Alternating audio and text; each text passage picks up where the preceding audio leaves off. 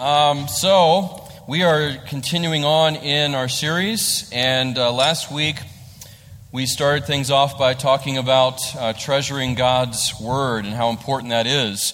Uh, that He honors His Word in the same degree as His name, and uh, therefore we should honor His Word uh, too. It should be of supreme importance to us. We've said that really, if we love God truly, then we're going to love His Word, and we're going to want to know it. We're going to want to be changed by it. And the more we know God's Word, the more we know God. That's what we talked about last week. But God doesn't just treasure His Word, He treasures obedience to His Word. And we need to do the same thing.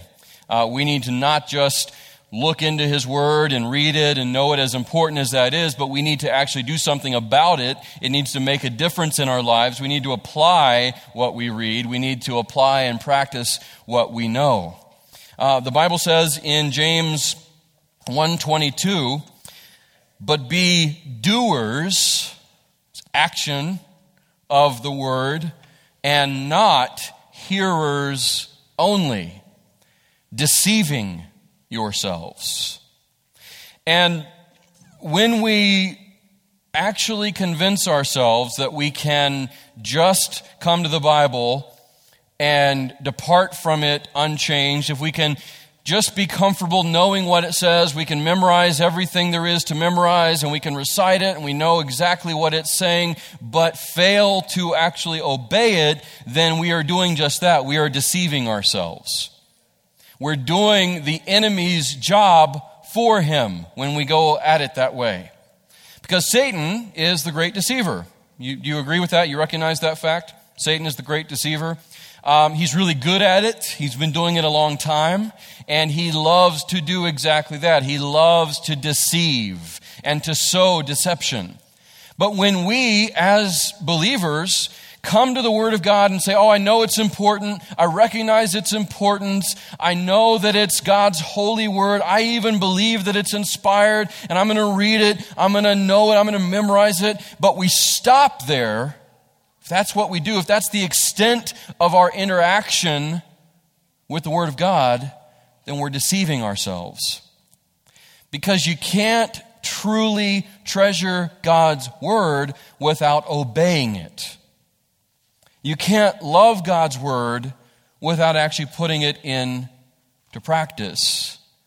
And you can't love God, not really, no matter what you might say, no matter how much you might say that you do, no matter how much you sing that you do, you can't really love God without obeying God. Because love for God, love for God results in obedience to God. We need to understand that. We need to believe that. We need to remember that. We need to put that into practice. It's all about action. It's not enough just to know what the Word of God says, you have to do what it says as well. Um, and we understand this in life. I mean, if you're a parent, you know how this works. Um, when our girls were younger, uh, when they were about Aiden's age now, which is four, when they were in that four and five year old range, um, we would start to give them a little bit more responsibility. Like we would entrust them to do more things. Uh, we felt that they were old enough to start picking up their room, for example. You know, when they got their toys out and the room was a mess, we actually started expecting they would actually pick up the stuff and put it back. Terrible parents we were. Terrible. And you know, we would actually have them start helping around the house a little bit. We'd give them a little bit of chores. I mean, age appropriate. It's not like we, we told them to go out and, and like redo the roof or something. Um, just little things that we knew they could do. But it was hard for them. They really struggled. And they're not alone. Aiden struggles with that too. So we would go and we'd say, hey, uh, Aubrey, Addie, or now Aiden, um, we, we told you to do this or that, whatever it was, pick up your room, throw something away, you know, put your clothes up. Um, you, you haven't done that yet. We told you to do that. And they would inevitably, just about every time, when they got caught with not doing what we had given them to do, they looked up at us with those big brown eyes. And if you've seen Shrek, the second one, I believe. Puss in Boots, when he gives you those kitty eyes, you know, and Shrek just melts away. uh, it was like that every time. And they would say, I love you. I love you, mommy. I love you, daddy. And as if that was just going to make their disobedience go away. Right? They figured it out pretty early on. Aiden does the same thing. And our answer was inevitably, well, okay, thank you. We love you too. But if you love us, you're going to do what we told you to do. And it worked on the reverse. You know, if, if they were uh, doing something, they were committing an action, but it was something we had told them not to do, or something negative that we had told them to stop doing, and we called them on it, same thing. I love you, mommy. I love you, daddy. Eden does it to this day. And every time our answer is the same. Okay, thank you, that's good. I love you too. But if you love me, if you love us, you'll stop doing what we've told you not to do. Right? We understand that. That's the way it works. Um, there needs to be follow through. Um, obedience is the verification, the validation, the proof of love. And in this context, believer, if you really love God and you really love His Word, like you know you should and, and like you claim to, then you've got to do what He says. You've got to do what it says. You can't just sit back and read it and think, oh, wow, that's nice. Oh, that's inspirational. No, then it's, it's really no different than any other book at that point.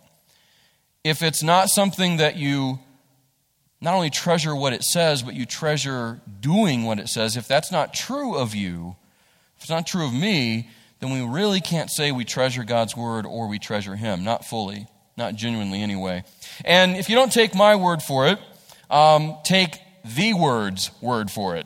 The living word, Jesus himself said this in John 14, 15, pretty, pretty straightforward. If you love me, like we all say we do here this morning, or I did it too, this afternoon, 2 p.m. We, we say that we love Jesus enough to come to church at 2 p.m., totally off schedule. We brave ice and snow to do it. And so, if you love me, here's what he says you will keep my commands. And notice there, he doesn't just say the ones you really like to keep, the ones that are easy to keep, the ones that are convenient, the ones that don't really step on your toes too much. No, it's just my commands, period. In other words, whatever I have commanded you, if you love me, you're going to keep that. You're going to obey that. You're going to follow through and apply to your life what I tell you to do. Uh, elsewhere, Jesus actually said, if you love me, you'll keep my commands and so prove to be my disciples. You'll show you actually are my, my genuine followers. You really do believe in me. So, love is demonstrated by our obedience. 1 John 5 3 says this For this is what love for God is. In other words, this is what loving God actually looks like. You say you love God? Great, great. Here's how it's going to be proven in your life. This is what it is to keep His commands. And again, that's all of it. All of it. There's no exception, there's no out there. For this is what love for God is to keep His commands. And notice what else it says. And His commands are not a burden. His commands are not a burden, contrary to what the enemy tries to convince us of all the time. And it's what he's been trying to convince us of from the very beginning. Uh, in the Garden of Eden, after he said, Did God really say to Adam and Eve, when he caused them to question the command that uh, Eve was very quick to recite back to him, uh, after he got her to question, he then went further and said, Okay, um, yeah, I think you got that command right, what God said don't eat of the tree of the knowledge of good and evil. But here's what you aren't understanding, little Eve. This command that you're so quick to recite and saying you want to abide by, you need to understand something. God's just holding you back. It's just a weight around your neck. It's weighing you down and keeping you back from reaching your full potential. It's keeping you from ultimate fulfillment. It's holding you back and restricting you from absolute freedom. That's what this is all about. This command that God imposed on you. Yeah, I know, it's just one little command, but Eve, Eve, Eve. You need to understand. He's jealous. He's insecure in his divinity. He doesn't want your eyes to be opened. He doesn't want you really finding absolute fulfillment. And that's what's going to happen if you go to that tree.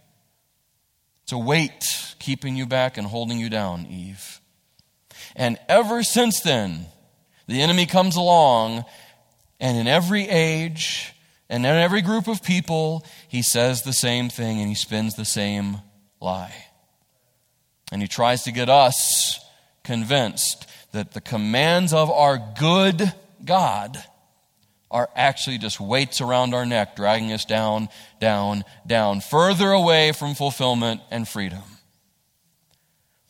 When in actuality, God's commands and obeying those commands are the ultimate source of freedom and the only source of real freedom and the only source of real fulfillment that any of us could ever find. Life is found in keeping God's commands. Purpose is found in keeping God's commands. Hope and freedom and satisfaction and joy, it's all found in keeping God's commands. They are not a burden at all, they're quite the opposite. What we find every time that we make that choice that is before us every moment of every day, when we choose, yes, I will obey, as opposed to no, I will not, when we obey God, when we obey His word, any of us who have walked with God any length of time know this to be true, that obedience to God and His word never, ever hold us back from anything good. But disobedience always will. Disobedience is what restricts. Disobedience is what constrains. Disobedience is what really truly limits. Disobedience is what robs us of fulfillment and freedom. It's not obedience. Obedience never holds us back from anything good that God has for us. We need to believe that. We need to remember that. The other thing that I absolutely believe uh, causes us to feel weighed down by God's good, perfect commands, that, that makes us feel that they are a burden, which 1 John 5 3 says they're, they're clearly not. But when we feel that and when we struggle against that, I really believe it's because we have a wrong perception of obedience. We're looking at obedience the wrong way. Often, very easily, but very wrongly, we view obedience as the necessary means for God's love and favor in our lives. We view obeying God as what is required for Him to approve of us, for Him to have favor on our lives, for us to really have that strong, close, personal relationship that we all want and that we all need. We tie it directly to our performance in obedience. You know, when I'm obeying God, when I'm obeying His Word, man, that love meter, it's all the way up. God really loves me. And He really likes me too. He's proud of me and He approves of me. And we're good. And I'm secure in Him and my relationship with Him. But, uh oh, if I don't obey all the time, if I don't obey perfectly, when I, when I do choose disobedience, which we all will, from time to time as humans. Saved though we are, we're still in a fallen human skin.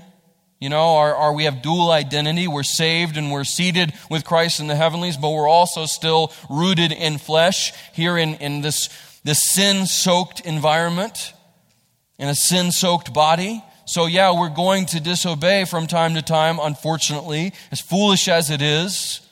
And when that happens, when we know we've done that, it's like, oh, uh oh, that love meter is going down. That approval meter is going down.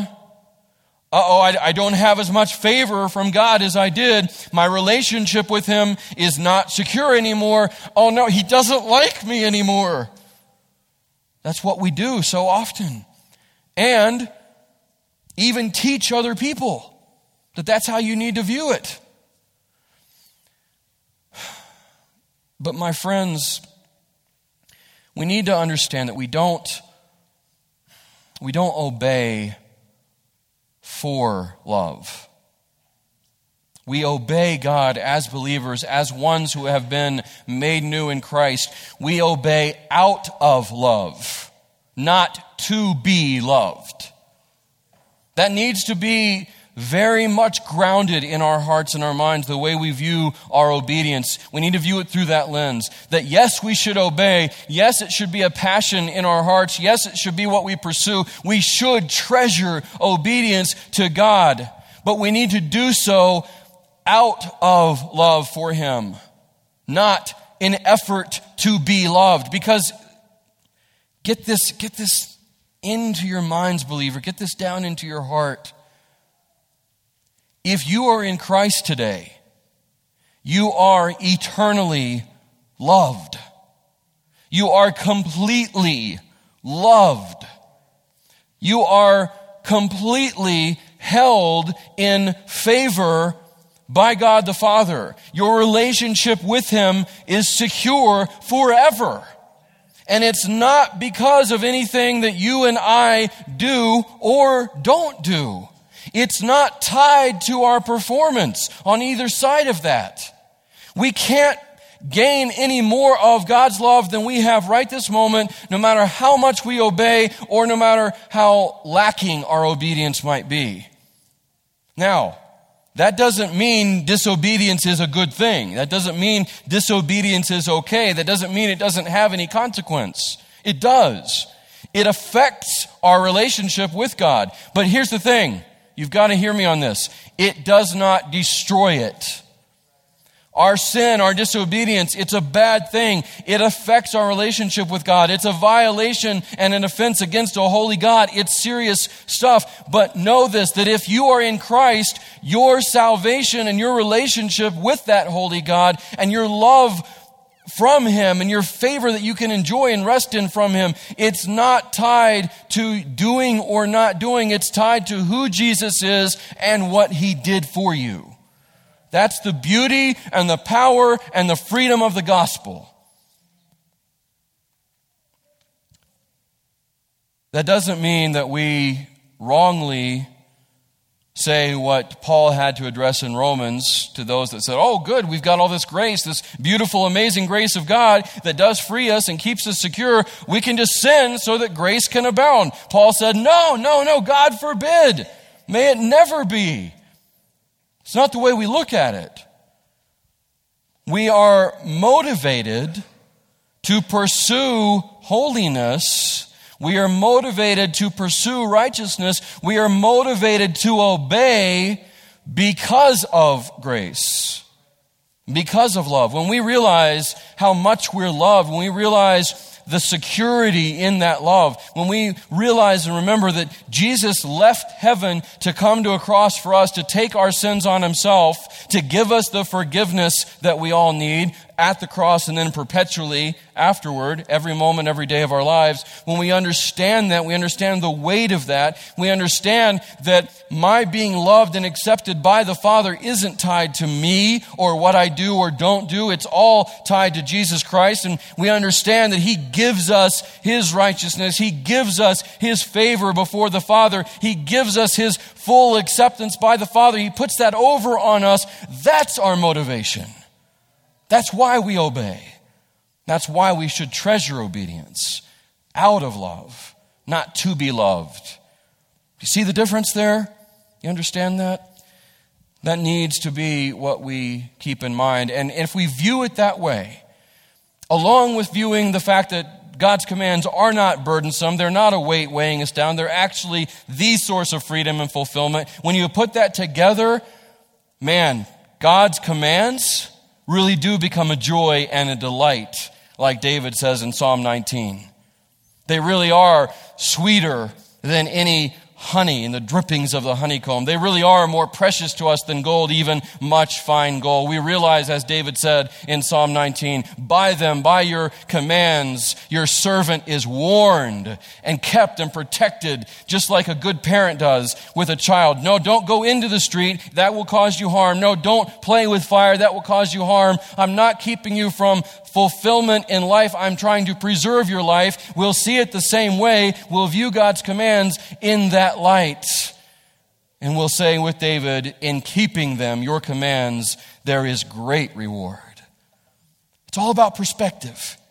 It's all about seeing it the right way and understanding what God's commands really are there for, understanding what's really available to us in keeping them, and understanding why we keep them all out of love, because we are forever loved, even though we shouldn't be, even though we don't deserve it.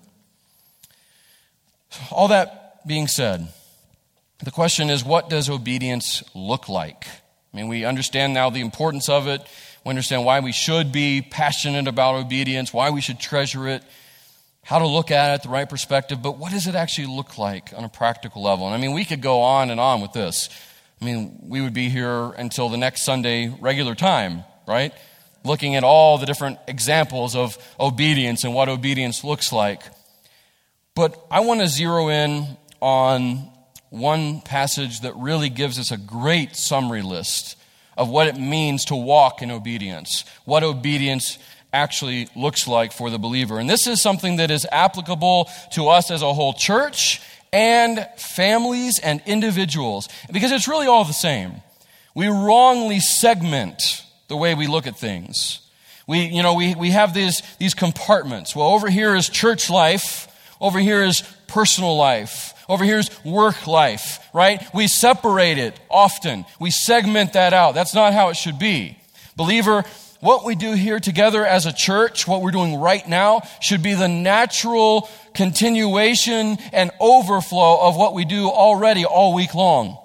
The songs we sing in worship and the lives that we live in worship together here should be the same as what we do when we go out those doors and go back home, and the same when we go into the workplace. It should all be the same way of living.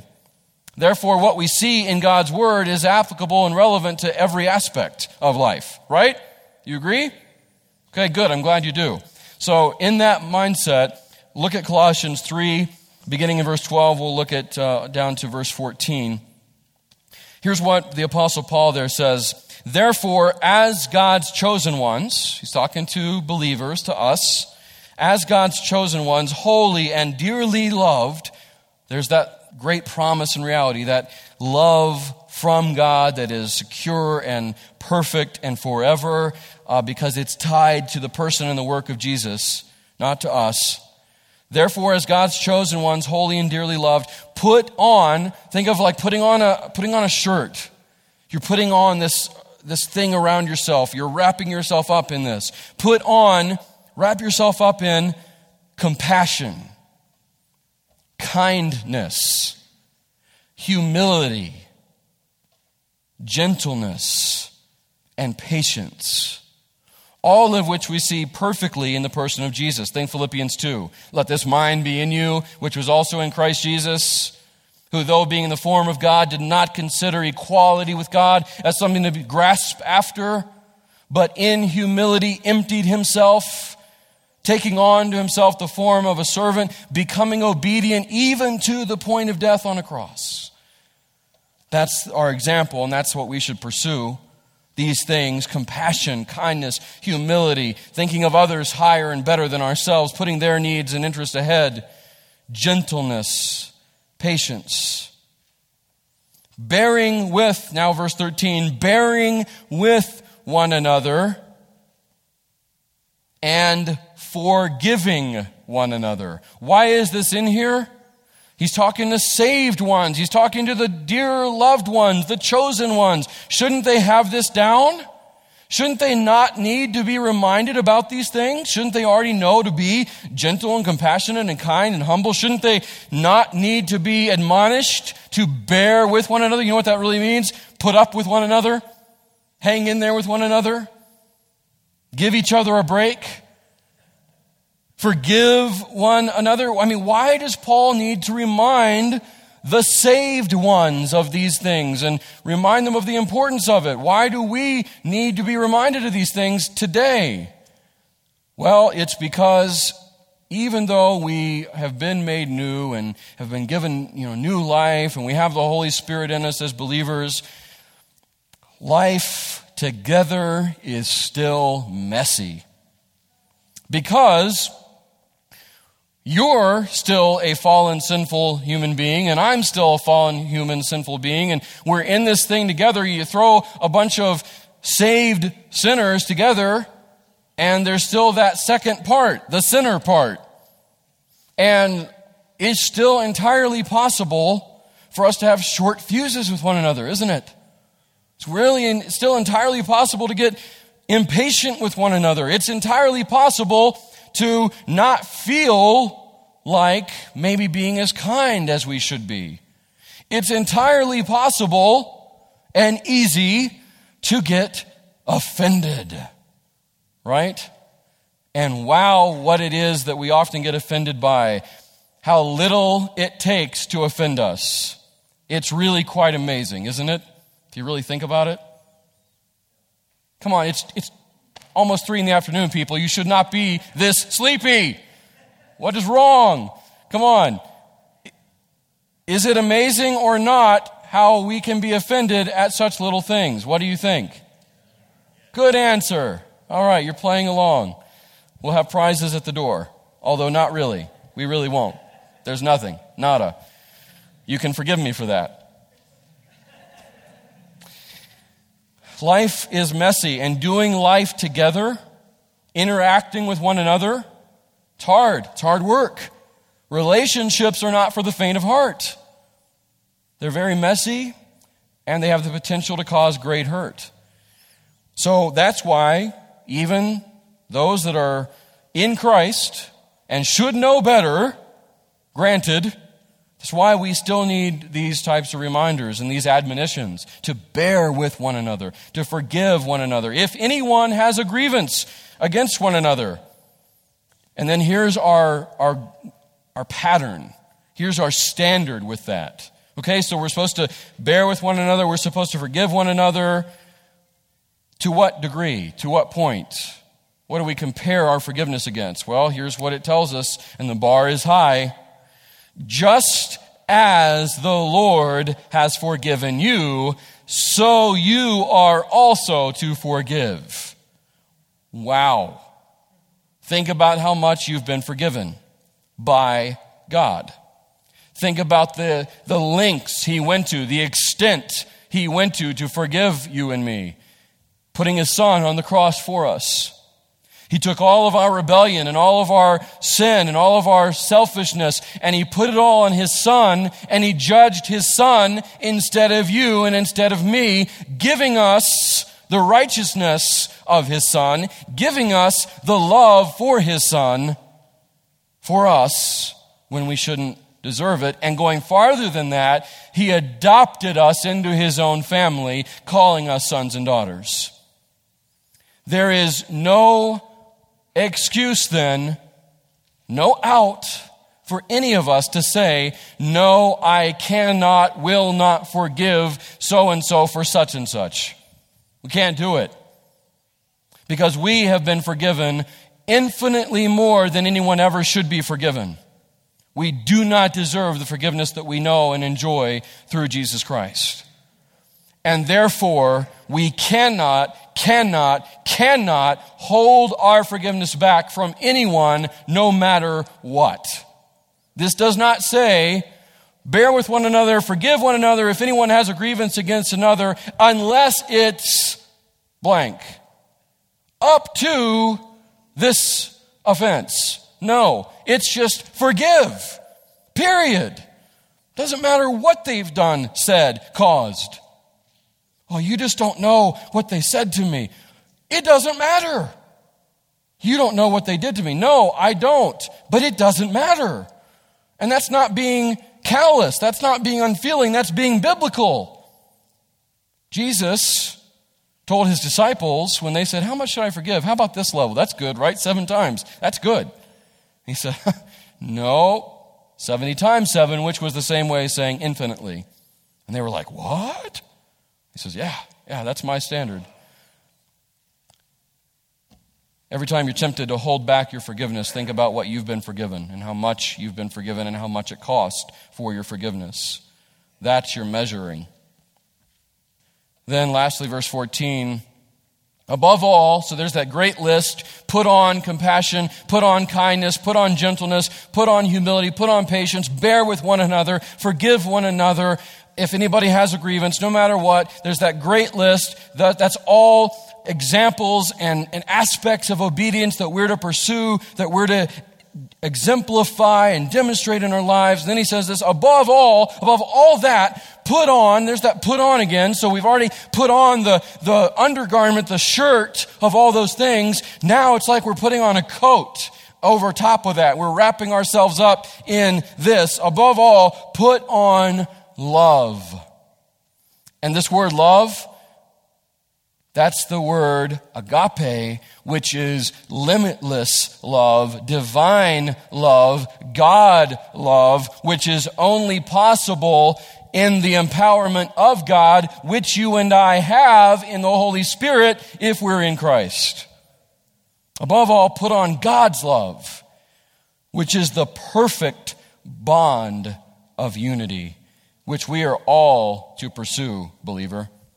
That's what Jesus said would mark us as different from the world. That's what he said would show the world that he is who he says he is. When we say we believe in Jesus, he is our Savior, they'll know that's true and needed in their life when they see our unity together. And it's all tied up in, in love. Obedience to God and his word never holds us back from anything good, but disobedience always will. So here's what all this means for us today. We know when we fail to measure up to this list. We know when we have things lacking in our lives in this way. I mean, when we know, for example, um, that there's something that we're harboring in our hearts, we know, we know that. We know when we're bitter towards someone. We know when we have resentment in our hearts towards a fellow believer. We know when there's tension there. I mean, come on. Let's just be real. We know that. We feel that.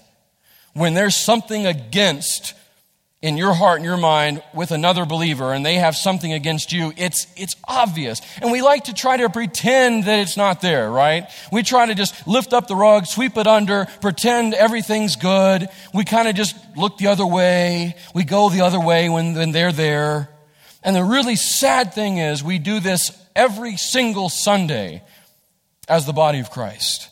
We all do it. In every church in America, there's this symptom, which is undealt with sin the sin of bitterness, the sin of anger, the sin of unforgiveness.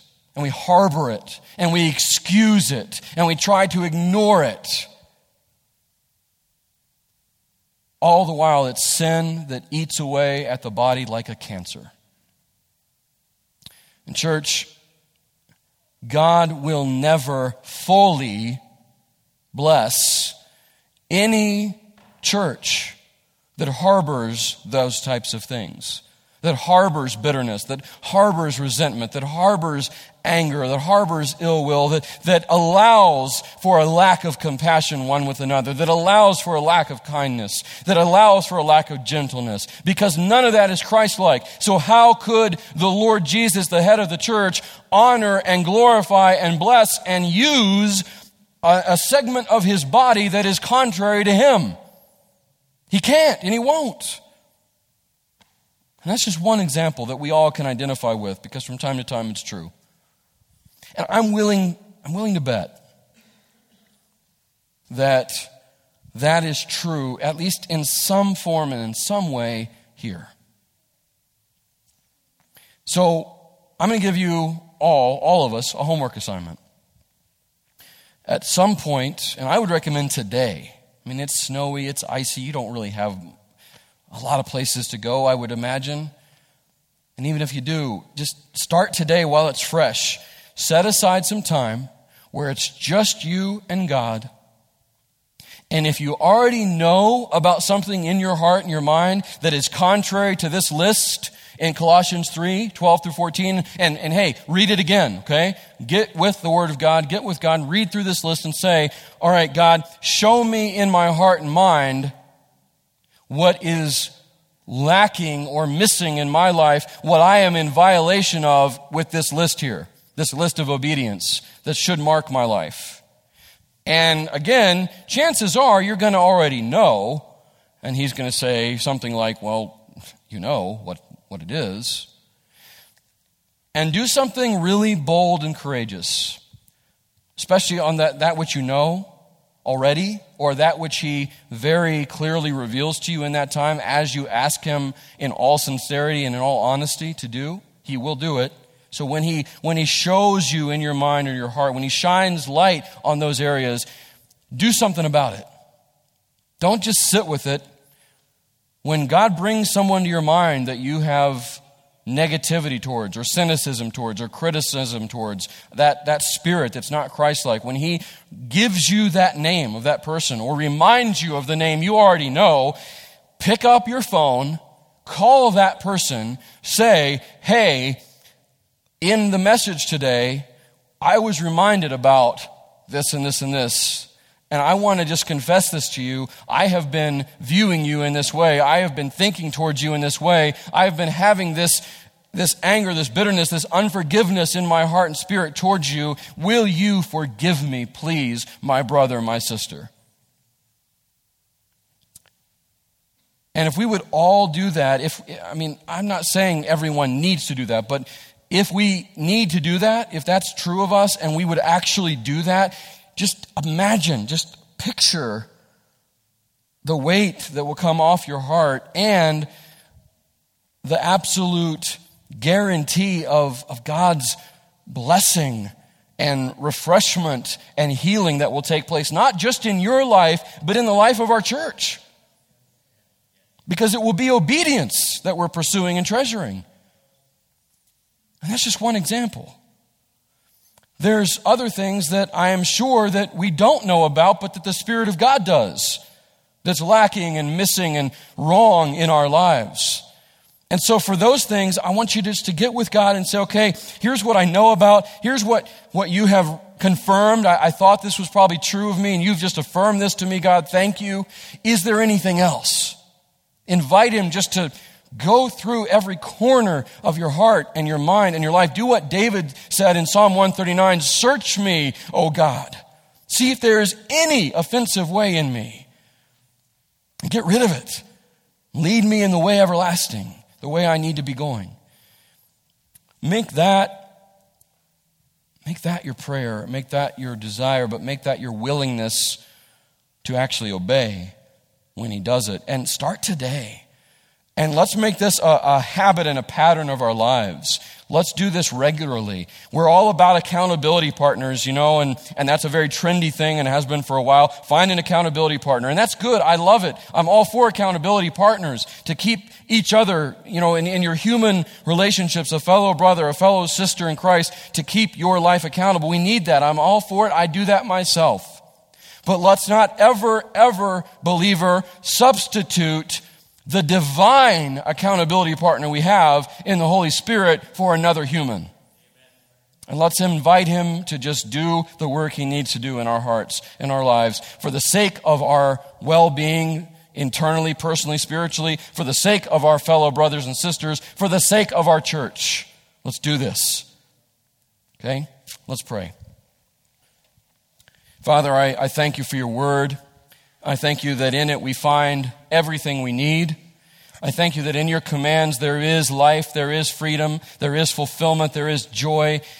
It's not burdensome, Father. Your commands are not burdensome. They are not heavy. We may think of them that way wrongly. We may wrongly hear the, the lie of the enemy to that effect. Oh, the, the commands of God are, they're just going to sap you of life. They're going to rob you of enjoyment. They're going to rob you of fulfillment. And we need to reject those lies and recognize them as that. Help us to do that. Help us and keep us from, from viewing obedience to you in the wrong way as something that we have to do to earn your love when we already have your love forever, fully, in the person and work of Christ because of what he did for us. So help us not to obey for love or to be loved, but to obey out of love, knowing we are loved. But Father, even further than that, help us to treasure obedience so much that we're willing to do the hard thing. That we're willing to have that awkward conversation that we should have had a long time ago. That we're willing to admit and confess to our fellow believer, I have sinned against God, but I've also sinned against you in this way. Forgive me, please. Help us to be willing to do that. And, and in whatever area, in whatever aspect of disobedience we need to acknowledge and admit and get rid of, help us to do that. Help us to start today in that. And let what has started today carry over into tomorrow and the day after and the day after, so that we would be defined by obedience, that we would be a people here in this place that truly treasures obedience to you, showing we treasure your word and treasure you. And I pray this all by the power of the Spirit in us. And I pray this all in Jesus' name and for his name's sake. Amen.